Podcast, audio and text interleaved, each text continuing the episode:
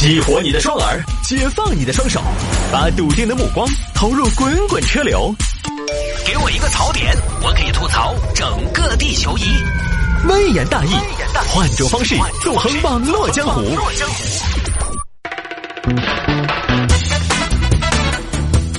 来喽！欢迎各位继续回到今天的微言大义。有听众朋友说，这个端午高速免不免费？端午高速不免费哈。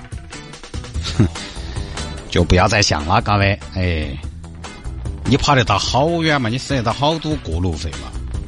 该出去玩的怎么都得出去玩。哎，我得查查呢。端午高速，对，应该是不免费的哈，没记错。来吧，有听众朋友说摆一下这个事情：理想汽车车主质疑理想割韭菜。这个事情以前我们也摆过特斯拉啊，当年大家也知道这个“韭菜”这个词儿在车企里边从哪儿来的？特斯拉来的嘛。特斯拉几轮降价之后呢，直接把老车主干翻在地。我知道有一个熟人一百多万买的 Model X，最凶的时候他那个车直降三十万。还有买进口版 Model 三的，买成四五十，哎呦高兴高兴昏了。当时提车，嗯，真香。现在如何嘛？标续二十五。性能满三十多，三十出头，三秒多的车，各位你说这个差价谁能接受？换成谁他都不乐意。但是就有特斯拉车主去闹嘛。但是我其实，在节目当中表达过有一个观点是这样的，就是电动车作为一个新鲜事物，呃，实际上我觉得不一定非得用传统的商业思维去思维去评判它。比如说很多事不关己的网友就说：“你们这不就跟房闹一样吗？房价涨了你不开枪，房价跌了你就维权忙？”啊，没道理嘛！传统燃油车也有涨跌啊，对吧？你十多年前买个五系可能要七十万，你现在才四十多万的吧？老车主不疯了吗？这个呢，我还是想说不一样。电动车真不一样，电动车领域不一样。燃油车和电动车它有一个很大的不一样。你燃油车，各位你去维权，比如说，比如说，比如说，随便举个品牌，宝马，你割韭菜，你闹一阵，他能给你什么？他给不了你什么，不可能给你换台车吗？对吧？无限续车，以旧换新，也不可能；退差价更是不可能，除非是之前什么呢？比如说宝马 X 三那种官方调价，给老车主补钱，因为他当时说实话，X 三呢，当时本来走量就没走多少，他补也补不了太多人。燃油车，你说厂家割韭菜，厂家要怎么给你补偿？但是电动车不一样，因为现在的电动车都主打什么呢？你看续航、智能和服务。那么这些东西，除了续航，这个需要换电池，那智能。你看，只要你硬件装够了的，有很多东西是可以通过 OTA 来升级的。很多厂商的高级辅助驾驶功能是要给钱的，但车里边它的硬件是给你预留好了的，你只需要升级软件就可以开通。你比如说特斯拉的 FSD，比如特斯拉的免费超充，你看这些都是可以在不更换硬件的情况下就免费送的，它自己系统就可以给你推送，而送的这些东西确实都是什么呢？实实在在的东西。FSD 你要花六万多才能买，超充两块钱一个小时，这些都不需要动硬件就可以实现。他们有些特斯拉车主在遇到特斯拉逢年过节的时候，给他们推一个活动，比如说最近一段时间你可以，可能比如说有多少公里的免费超充我送给你，比如说可能会有一些呃辅助驾驶的功能可以给你开通，然后在开通一个月之后呢，我再给你收回去，都会有这样的。都是通过软件来实现，给你升级、打补丁等等，所以你就看出差别了。电动车新款升级，旧款大贬值。你去维权，它有东西给你，它有福利给你；但是燃油车你去维权，它没有东西给你，它给你一个什么嘛？给你一个脚垫，给你送两个面的补漆，给你免费保养。你一万公里保养一次，开了报废基础保养，你能保养多少钱？你基础保养的情况下，还得必须保证在四 S 店来保养。你才能享受这个基础保养，你来不来逃生嘛？都是虚的。但是电动车品牌你维权，哎，他给你升级点软件的东西，升级一下服务的东西，都是实实在在的。你再比如说未来，举个例子，我哎，我降价了，我是不是能送你十年的免费换电？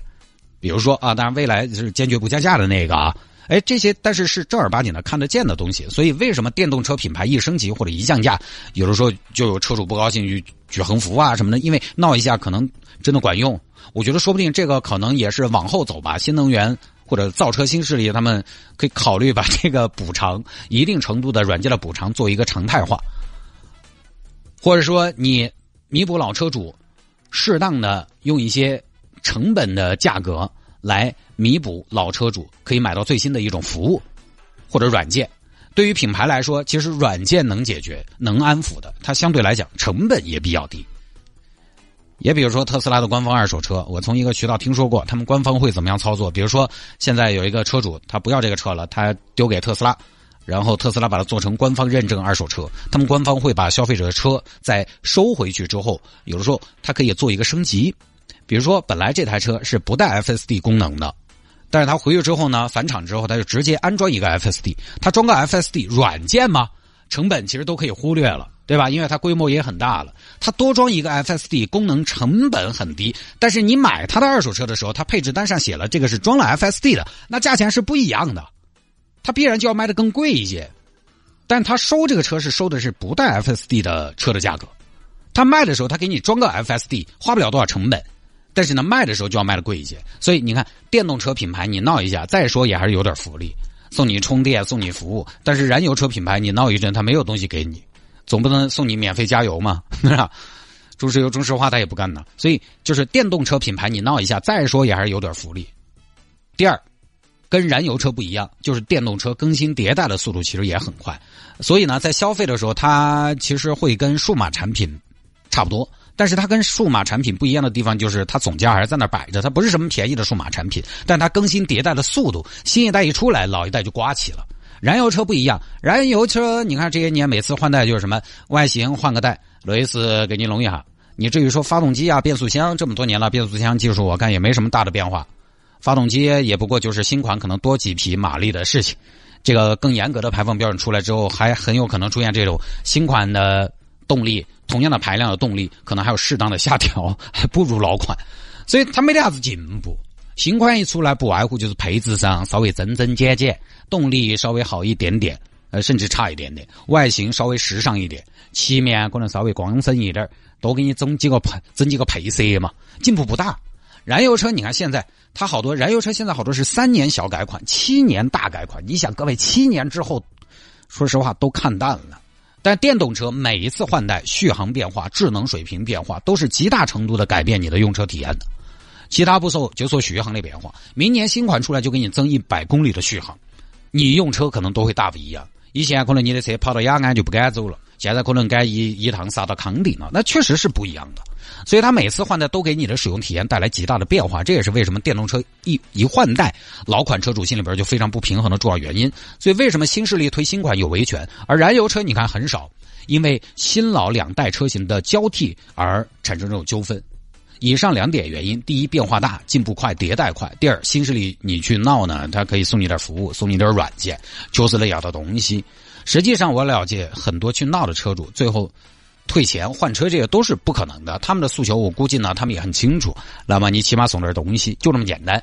所以，你看我今天，对吧？节目一开始我就说了，在电动车这个新鲜事物上，不一定要用传统的商业思维去评价它。新东西它可以有。尝试着去摸索一套新的耍法和规则，而这个规则怎么出来的？大家多方博弈呀。只要维权不过激，讲道理没越界，我觉得也没什么好大问题，对吧？就好像现在网购有七天无理由，你说倒回去二十年，大家不觉得这是什么合理的？各位，你要这么说讲道理，凭什么无理由？那么多买衣服买了穿了拍了照了，呃，又退给商家的，那也是无理由，凭什么呀？还不是博弈出来的？所以，如果有一天电动车我们也可以买了，终身升级。那不也挺好的吗？而且在一些细节问题上，有一些品牌的做法也确实并非完全无可厚非。你比如说，其实理想这次的事情一出来呢，是很多车主说的是，他四月份买车的时候咨询销售，销售说，呃，新款车型不会在年内上市。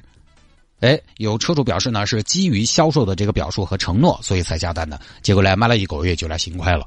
销售也会有这种操作。你看，传统车企卖车呢，他要换代了清库存，他会根据销量来决定降不降价。降多少？新款要出来了，我老款加大优惠力度嘛？总还是有消费者不追那个新，追个性价比。但是新势力好像都不这么玩他不这么玩的问题就在于新款要出来，老款不降价，就不会有人买老款，你库存就清不去啊。所以啊，新势力也要想一下，我觉得靠着隐瞒更新换代的消息来清库存，对口碑的打击还是比较大的。你不如就让让利来清库存。让利的方式多种多样，现在买老款价格可以优惠，也可以送服务、送软件嘛，对不对？你不一定非得让价，你多送点服务嘛。这个也确实是个问题，就是了。反正电动车这个领域呢，有好多听众问过我，你如果就是在油车和电动车之间纠结，我一般都说你纠结你就买油车，买电车就需要什么前提呢？不纠结，纠结就买油车，因为你有很长的时间去迎接更好的电动车。但燃油车呢，你未来可能不一定有好多可选的了，毕竟现在排放政策越来越严格，毕竟三十万的车都一点三 T 了，二点零 T 的发动机也可以给你。一百五十多匹马力了，你说这有什么必要造二点零 T？一百五十多马力都是涡轮减压。我当年思域一点八自然吸气都有一百四十一匹马力，你这个还是二点零，而且还带 T，一百五十多马力，我要这涡轮有何用？反正你纠结油车和电车，你就买油车。买电车呢，前提就是不纠结。这第一，第二呢，电动车这个东西呢，早买早享受，晚买享折扣。你下单之前你就做好这样的准备就对了。这个续航对你用车。状况对你平时的工况是足够的，那么你也喜欢电动车所给你带来的一些智能方面的体验，能给你带来一些驾驶感受上面上面呃翻天覆地的一个改变，那你就下单。你如果稍微有点纠结，哎呀，又想到哎，我有的时候是不是要出去自驾耍一下，进下干啊、凉啊那些地方？你只要一纠结，你就买油车。